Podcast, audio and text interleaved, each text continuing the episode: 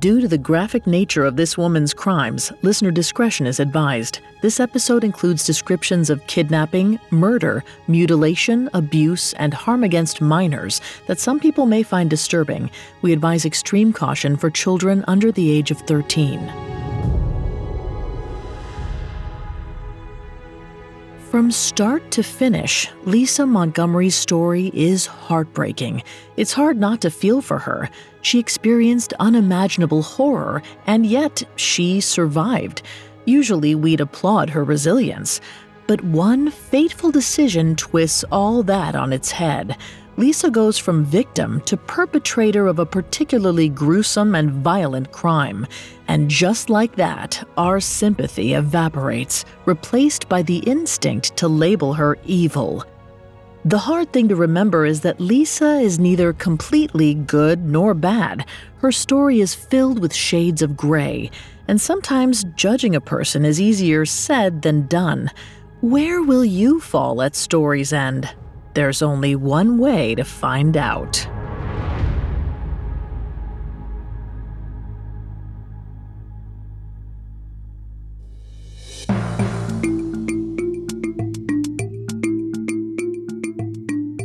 Welcome to Female Criminals, a Spotify original from Parcast.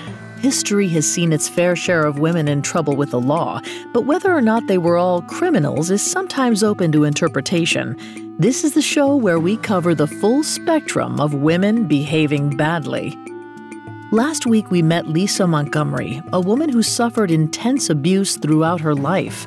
We learned how she broke away from reality so often, it became permanent. And in that fragile mental space, she decided the only way to remain safe was to keep having children, even once she couldn't have any of her own. Today, we'll follow Lisa as she goes to violent lengths to procure a baby. Then we'll cover her arrest and sensational trial, where the stakes are life and death. We've got all that and more coming up. Stay with us. Hi, I'm Blair. Wanna hear something scary?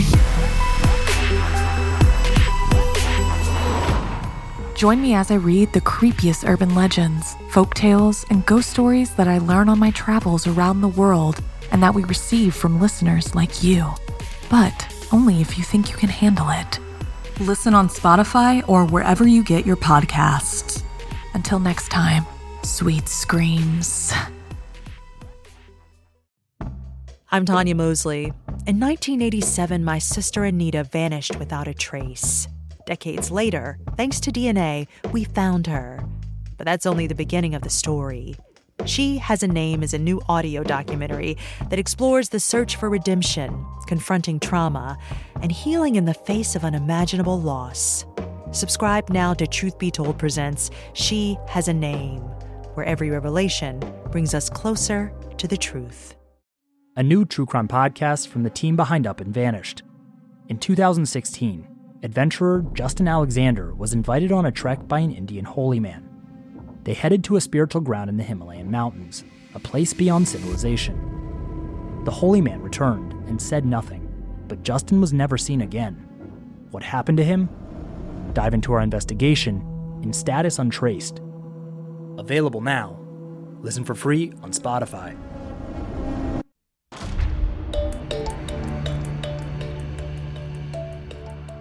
In December of 2004, 36-year-old Lisa Montgomery was telling everyone she was 8 months pregnant.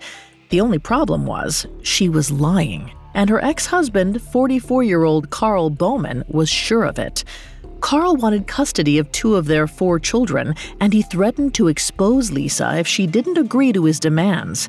Under that pressure, something in Lisa broke. In her mind, she had to have a baby or her entire life would fall to pieces. But she knew just where a child was waiting for her. She'd had her eye on 23-year-old Bobbie Jo Stinnett ever since they'd met earlier that year. And unlike Lisa, Bobbie Jo was actually 8 months pregnant. That made her the perfect target. So Lisa posed as Darlene Fisher, a woman who wanted to buy a rat terrier from Bobbie Jo's kennel. It all seemed so methodical, But don't be fooled into thinking that Lisa was thinking straight. She had a slew of mental illnesses that included bipolar disorder, dissociation, and complex post-traumatic stress disorder. Even on her best days, she was a jumble of contradictions, and at this moment, she was in the middle of a very long psychotic episode.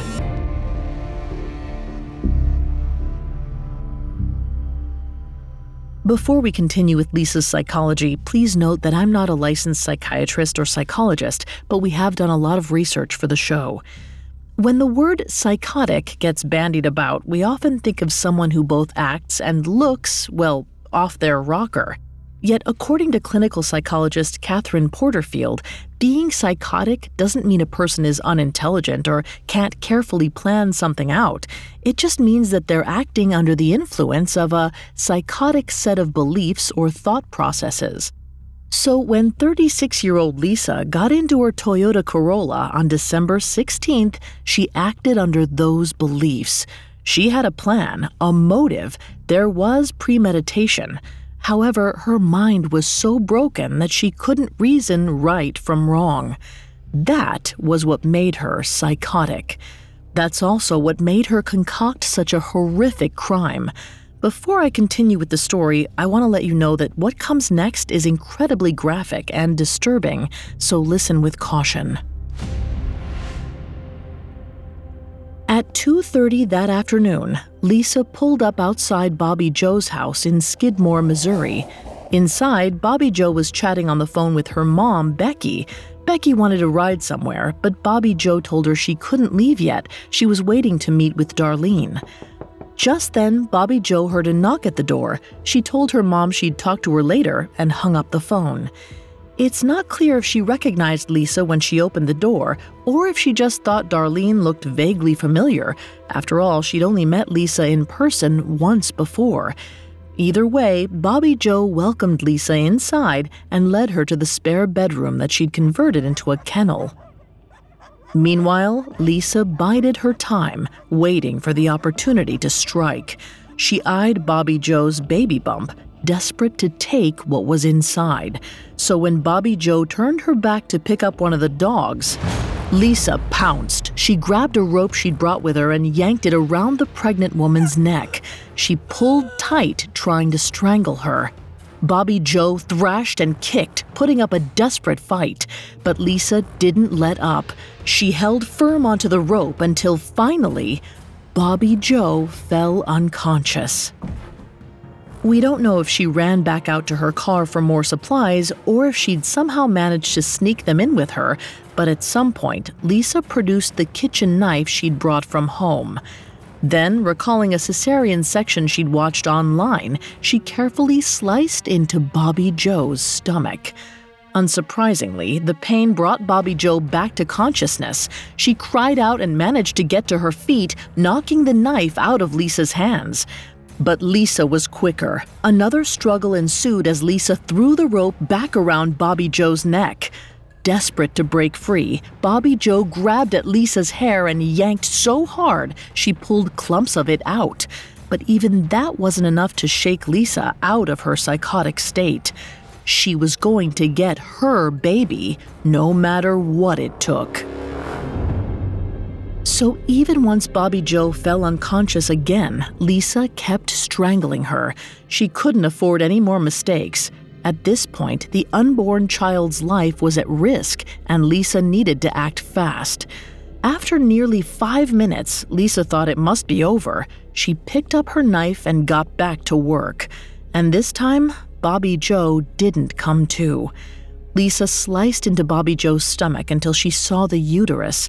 With the utmost care, she cut open the womb, and there, inside, was a little girl. She reached in and lifted the premature baby out of Bobbie Jo's body. When the newborn cried out, alive and well, Lisa exhaled with relief.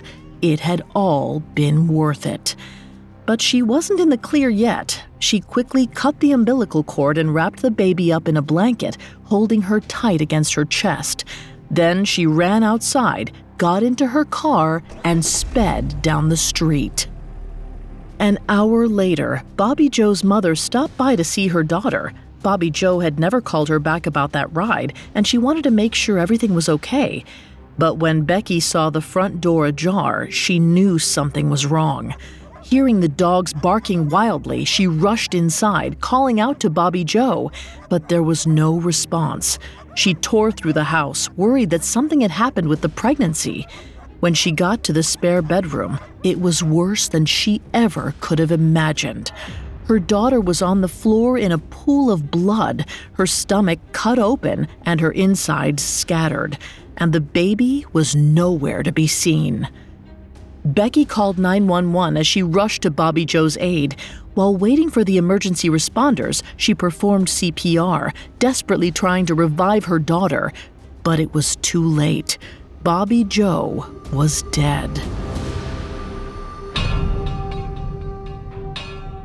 As authorities raced to the scene in Missouri, Lisa drove the 175 miles back to Kansas.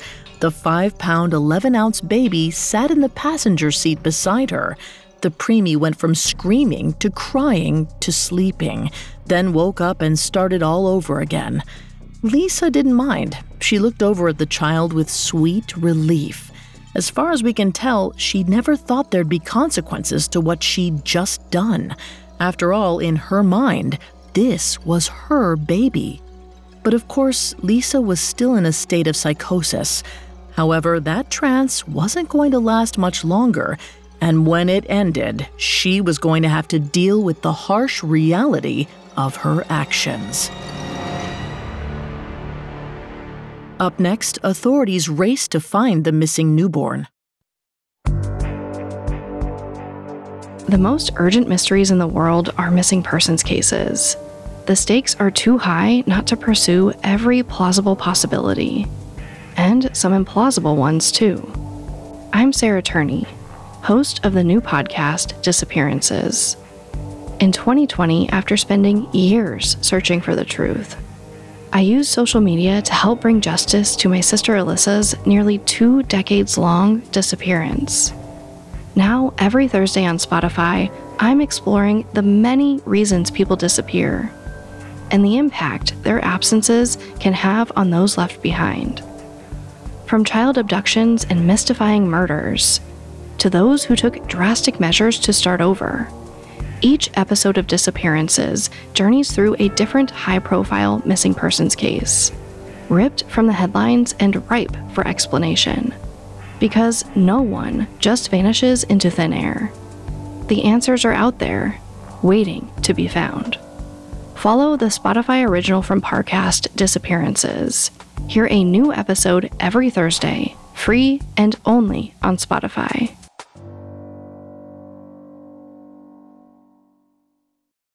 This episode is brought to you by Anytime Fitness. Forget dark alleys and cemeteries. For some, the gym is the scariest place of all, but it doesn't have to be.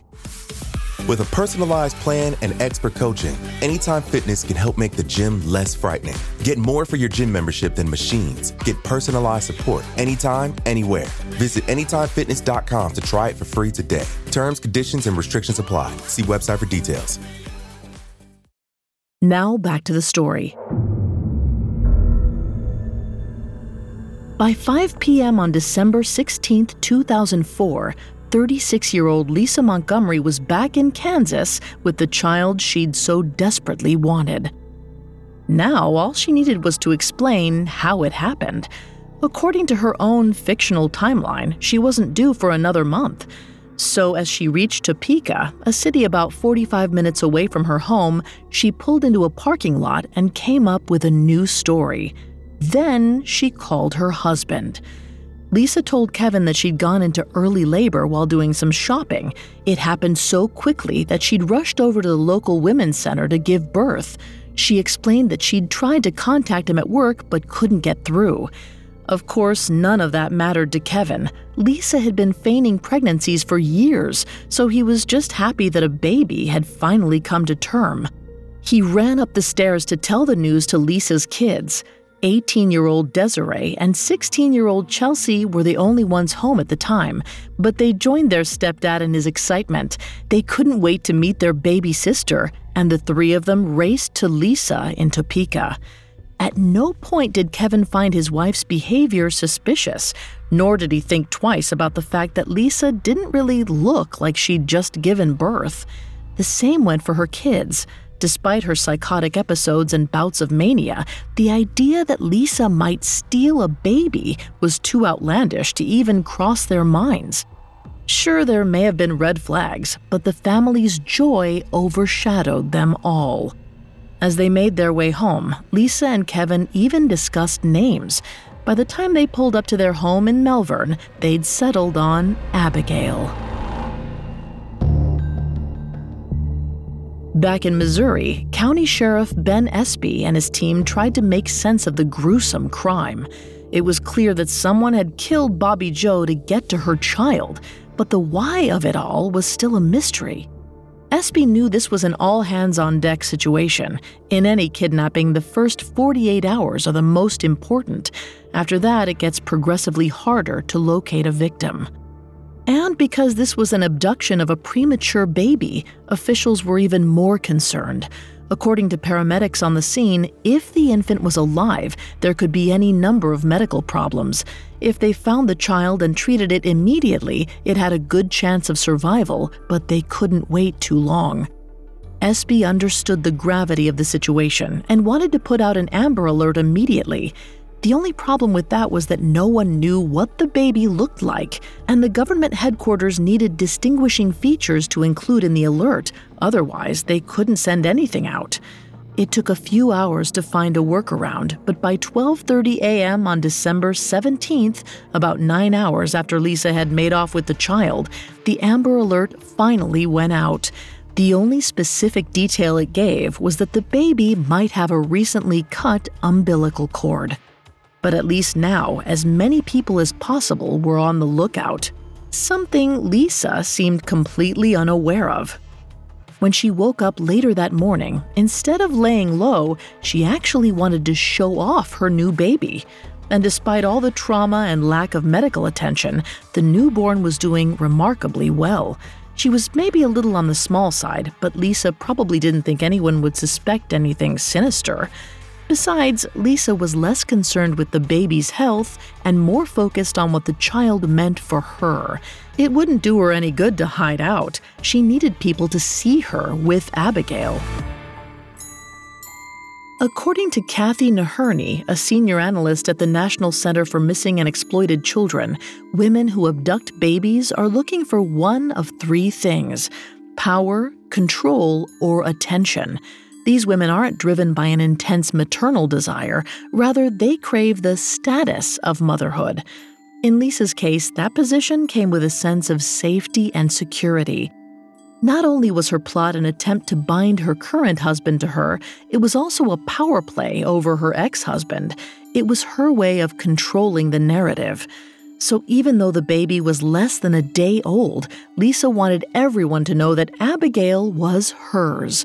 She and Kevin wrapped the newborn up in a blanket and went down to the local cafe, where Lisa knew she'd draw a crowd. As expected, nearly everyone came over to say hello. Lisa happily regaled them all with the tale of the early birth, and with each telling, she got more committed to her lie. Most of her audience were congratulatory, but a few were taken aback. Still, no one in that cafe questioned the story, not even the ones who'd seen the Amber Alert on the news that morning. It was one thing to hear about a kidnapped baby, but who would ever suspect their neighbor and friend of being the culprit? So when Lisa and Kevin finished their meal, they made their way to the local church. They wanted their Reverend, Mike Wheatley, to meet Abigail. Again, there were signs that something was off. For starters, the Reverend and his wife were surprised that Lisa and Kevin had brought the newborn out in public so soon. While there's no hard and fast rule about when parents can take their child outside, most doctors generally agree that parents should wait a few months before taking a baby around lots of people. That way, the child has time to develop a robust immune system and is less likely to get sick. That wasn't all the Wheatleys noticed either. Usually, babies' heads are a little out of shape from being squeezed through the birthing canal, but Abigail's was perfectly round. almost as though Lisa had had a C-section. Still, just like the diner patrons, the Reverend and his wife kept their thoughts to themselves. Odd didn't necessarily mean wrong. And so Lisa and Kevin continued on with their tour. They eventually made their way to the local courthouse to make the birth official. As the staffers oohed and ahed over the little girl, Lisa beamed, soaking up their admiration. Then, when all that was over, Lisa wanted to make one more stop. It was the reason she'd gone out and gotten this baby in the first place. She needed to prove to her ex-husband, Carl Bowman, that she really had been pregnant. When 44-year-old Carl saw Lisa with the newborn, he was shocked. His new wife, Vanessa, was equally surprised, so much so that she pulled Kevin aside and asked if Abigail was actually his or if Lisa had bought her. Kevin stared at her. Of course the baby was his. He was so offended, he took Lisa back to the car and left right then. He couldn't believe Vanessa would suggest such a thing. But in the passenger seat, Lisa didn't say a word. She believed her own story as much as he did. Meanwhile, back in Missouri, investigators made an important discovery. While searching through Bobbie Jo's online records, they found messages from the Rat Terrier forums.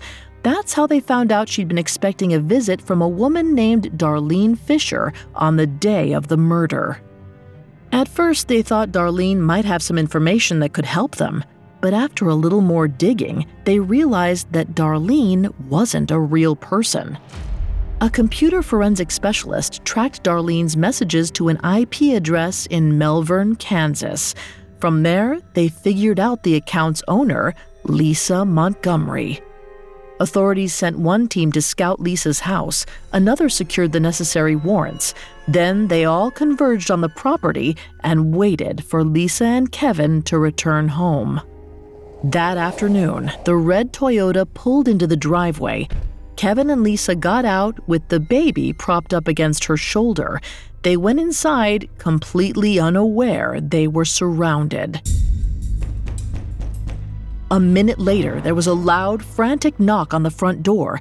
Kevin answered, perplexed when he saw 6 FBI agents, flanked by local law enforcement, standing on his doorstep. Still, he stepped aside and let them in. They gathered in the living room where Lisa sat with the child in her lap. When she looked up and saw the officers, her expression didn't change, even as the Amber Alert flashed up on the TV screen behind her. None of it seemed to register with her. When the detectives asked about the newborn, Lisa repeated the story she'd told Kevin a day earlier. She'd gone into labor unexpectedly and gave birth at the Women's Center in Topeka. While one team kept her talking, another set of investigators fact-checked her claim. They found that no deliveries had taken place at the center on December 16th. Even when presented with this information, Lisa kept up the lie. She insisted that Abigail was hers, but the detectives were relentless, continuing to break her down until eventually, reality hit Lisa like a freight train. Lisa sank into her seat, slowly coming to terms with what she'd done. She looked down at Abigail in her lap, and her face fell. That's when the officers knew they had her. Once again, they asked her where she'd gotten the newborn and waited with bated breath. Then, with her husband sitting beside her, Lisa confessed to everything. The baby in her arms wasn't hers at all. She belonged to someone else, the woman Lisa had murdered. Up next, Lisa faces the death penalty. Now back to the story. On December 17, 2004, 36-year-old Lisa Montgomery confessed to killing 23-year-old Bobbie Jo Stinnett and stealing her baby from her womb. In the Montgomery's living room, officers exploded into a flurry of activity. One took the child out of Lisa's arms and rushed it to the hospital. Another handcuffed Lisa, while others called in updates to their superiors. Meanwhile, Lisa's husband, 36-year-old Kevin, sat in quiet disbelief. 24 hours earlier, he'd been the happiest man on earth. Now he was forced to reconcile with the truth. The baby wasn't his, and his wife was a murderer. Across town, doctors confirmed that the baby was, in fact, the missing Stinnett child, and all things considered, she was doing remarkably well. 24-year-old Zeb Stinnett, Bobbie Jo's husband, raced to the ICU to meet his daughter. He held her little finger in his hand and cried for all he'd lost and for all he'd gotten back. As Zeb was reunited with his child, Lisa lost hers. When her 4 teenage kids found out what she'd done, none of them wanted anything to do with her. Kevin, however, stayed by Lisa's side. Even after the state prosecutors announced their decision to pursue the death penalty, he couldn't turn on the woman he loved. Not that there was much he could do to help. That was up to Lisa's 2 appointed lawyers. The first was a public defender named David Owen, who'd never had a death penalty case before. The second was Judy Clark, who specialized in them. Unfortunately, Owen and Clark didn't get along. Owen wanted to go with an insanity defense, while Clark wanted to paint a more sympathetic picture. Her objective wasn't to get Lisa off scot-free. It was clear Lisa was guilty. She even admitted it herself. All Clark wanted to do was make a jury understand that there were mitigating circumstances in the case. She'd done a terrible thing, yes, but Lisa didn't deserve to be executed. However, the 2 couldn't find a way to work together, and in April of 2006, Owen asked a judge to replace Clark. When he got his wish, Lisa was devastated. She wrote to the judge begging him to change his mind. Instead, a new attorney named Fred Dukert stepped in.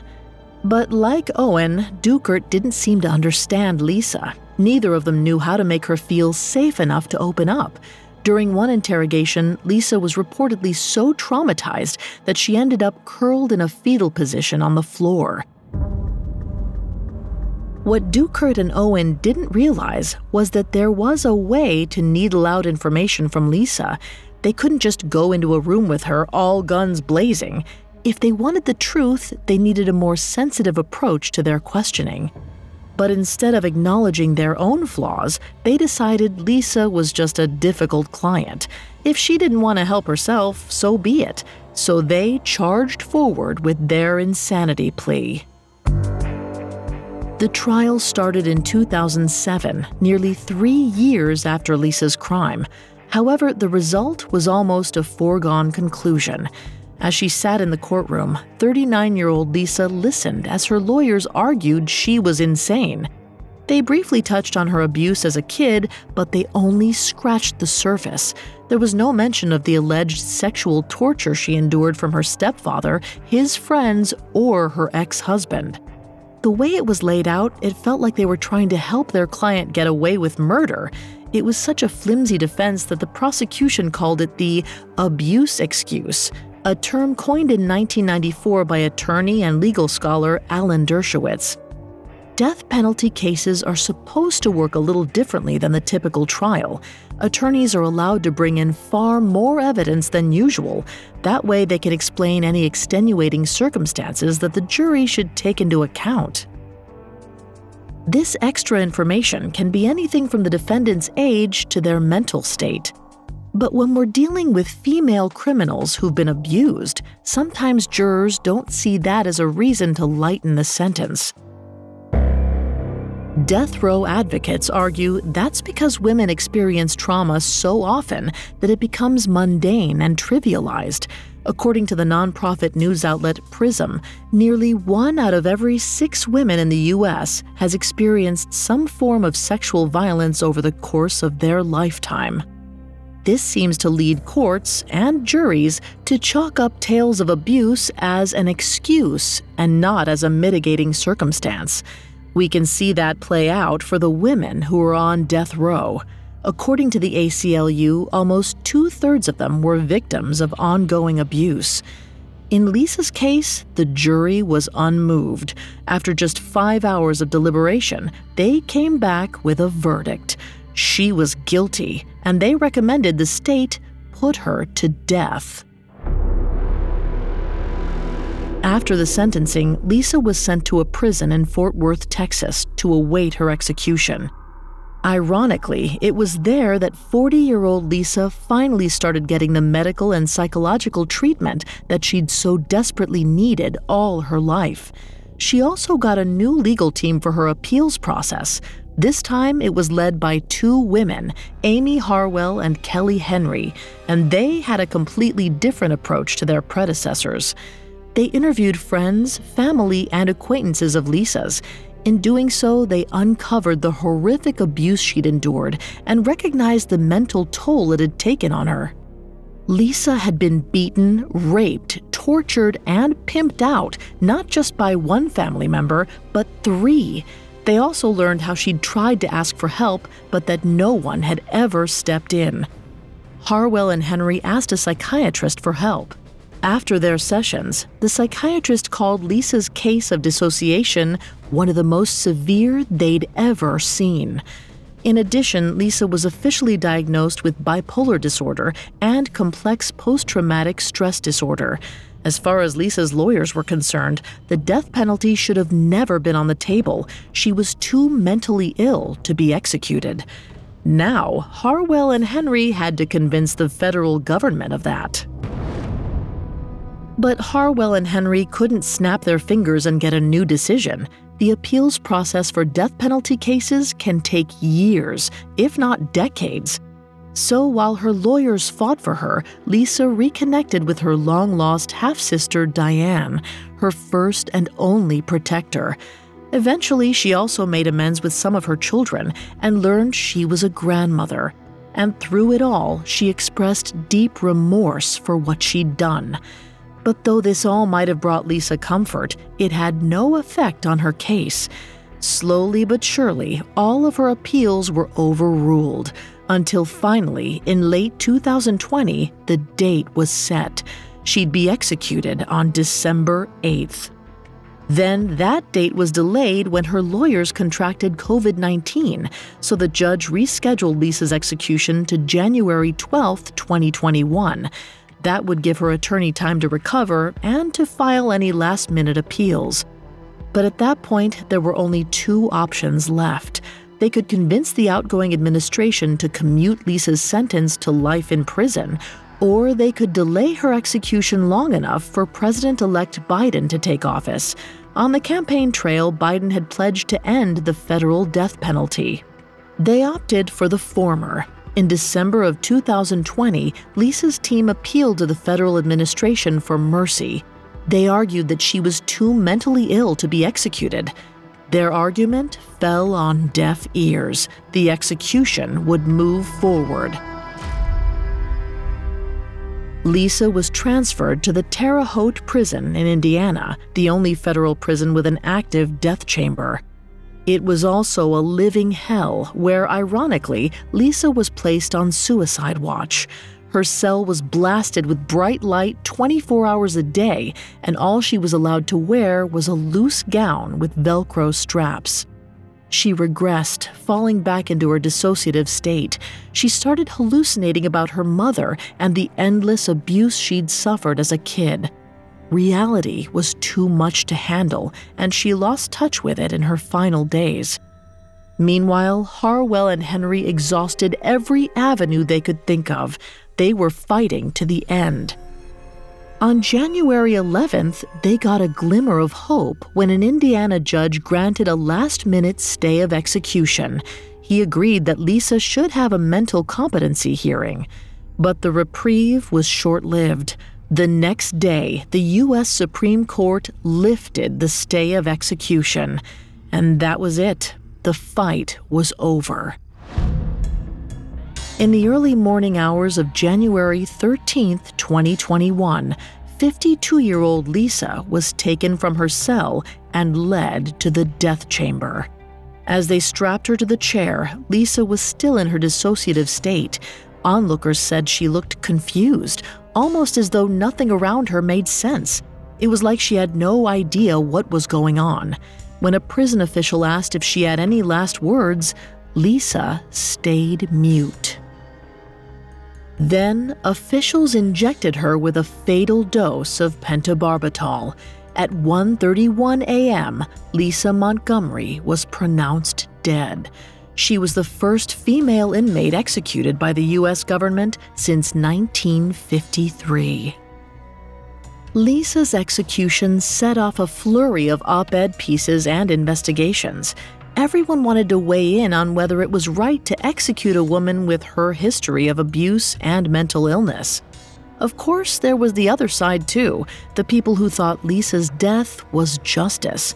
She'd murdered and mutilated a young woman, then stolen her baby. She got what she deserved. But despite the arguments about right and wrong, the truth is that there are no winners in this story.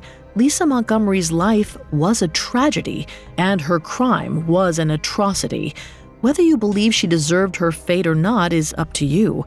But in the end, there's no denying she paid for her crimes with the ultimate price: her life.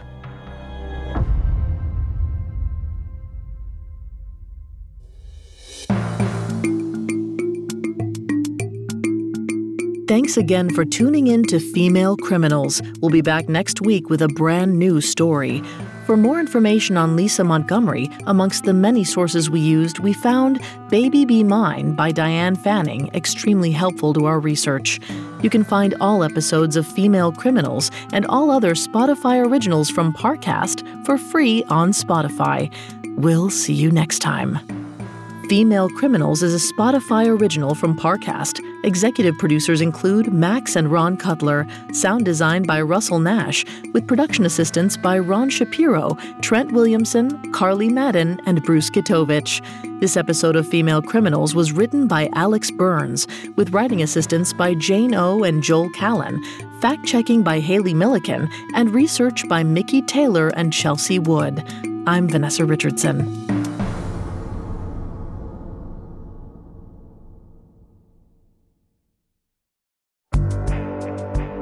I'm Sarah Turney, host of the new Spotify original from Parcast, Disappearances. Every Thursday, join me for an exploration into history's most gripping missing persons cases. Following timelines, analyzing clues, and piecing together as many answers as possible to find the truth. From prison breaks and child abductions to second chances and even murder, we'll journey through the many reasons people disappear. Follow my new podcast, Disappearances, free and only on Spotify.